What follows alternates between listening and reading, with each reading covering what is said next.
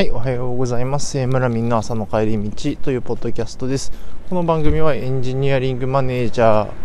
ーの村上拓也村民が、えー、朝の10分間息子を保育園に送ってからの帰り道、えー、いろんな仕事のことを話すポッドキャストです。えっ、ー、とですね、前回、まあ、最近は複数のこう企業と、まあ、並行して、まあ、付き合ってというかお仕事をさせてもらううんという、まあ、ちょっと機会に恵まれていますよみたいな話をしたと思うんですけど、えっと、その中でこう、なんていうのかな、まあ、ちょっと仕事の仕方仕事する上でのこうスタンスの取り方みたいなのが、まあ、ちょっと変わりましたよみたいな話、えー、を一つしようかなと思うんですけど、えっとまあ、文脈としては、まあ、以前一緒に働いていた知人が、えー、まあ、会社を立ち上げて、まあ、事業を始めようとしていて、まあ、なんかそこに、まあ、ちょっとサうんサポートっていうわけでもないんだけども、まあ、なんか一緒に働かせてもらっているっていうのをやっていますと。で、えっと、その会社さんは特になんだろうな、週何日って決めてるわけじゃなくて、まあ、どちらかというと副業的な感じで今は入っているんですね。なんで、だいたい1ヶ月で働く時間って、もう多分30時間もいかないぐらい、うん、しか今のところは稼働してないんですけど、まあ、そういう会社がありますと。で、でなんだろうな、行動を書く仕事とかじゃなくって、まあ、そう月20とか30時間なんだけれども、その組織構築をする上でのいろんなこと、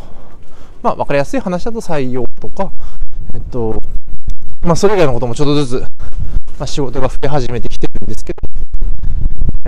そういう仕事をし始めていますと。いう、それが今の,、まあ、そのまあ、文脈なんですけど、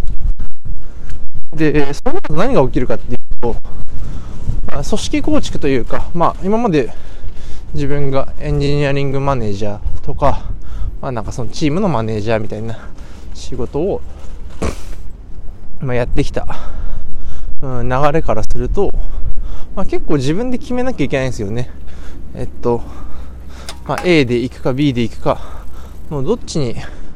どっちの戦い方をするかみたいなのも、まあ、自分で決めなきゃいけない。うんまあ、そこは自分で決めて、まあ、なんでそっちの道を選んだのかっていうのをしっかりこう、えー、説明できるようにする。で、まあ、組織の中で、まあ、コンセンサスを取りに行ったりとか、まあ、大体コンセンサスを取れそうな、まあ、まあ、取れそうだったら、まあ、そのまま行く。で、結構取れなさそうで、結構、最初はえって思われそうな場合は、しっかり、えー、内部のコミュニケーションをとって、えー、まあ、そのコンセンサスを作りに行くってことをしないことにしなきゃいけないっていうのが、まあ、マネージメント、マネージャーの仕事だったと。で、まあ、月30時間とか20時間とかしか働いてない会社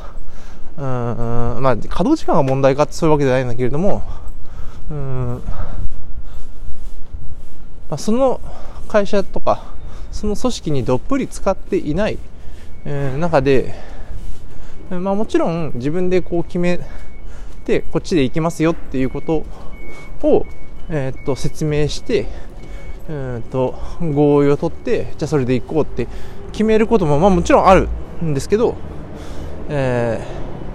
どちらかというと、えー、その組織に、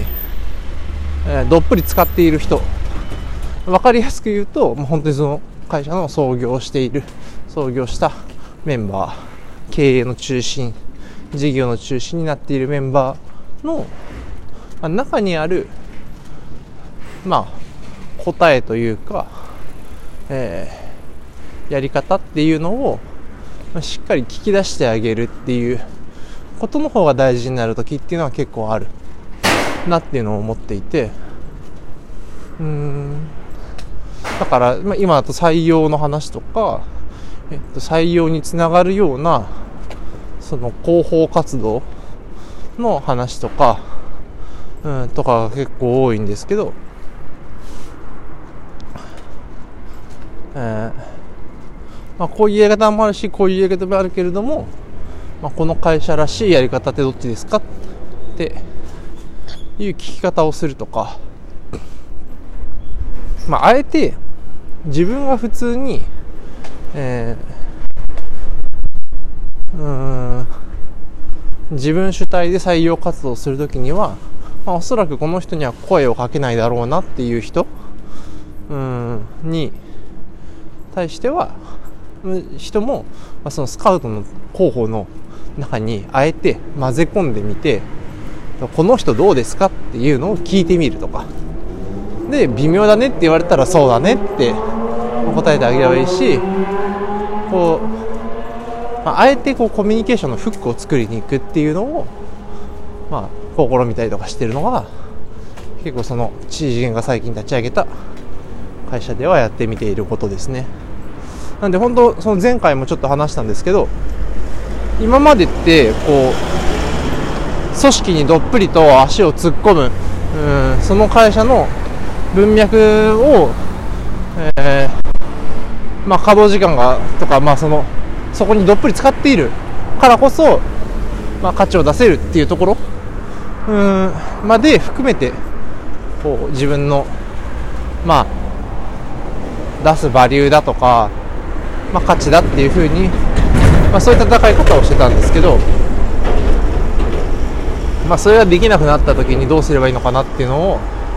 まあ、模索して、まあ、答えもちろんいろいろあるんですけど、まあ、一つのやり方としてはあえてその文脈に使っていないからこそえっとあえて白々しくというかわざとらしくってなる時ももちろんあるんだけれども、えーまあ、質問をする尋ねてこれってこれとこれどっちがいいんですか？みたいなのをまあ、聞いて、まあ、まさにコーチングっちゃコーチングなんですよね。まあ、本人の中にある答えっていうのを引き出してあげるっていう、う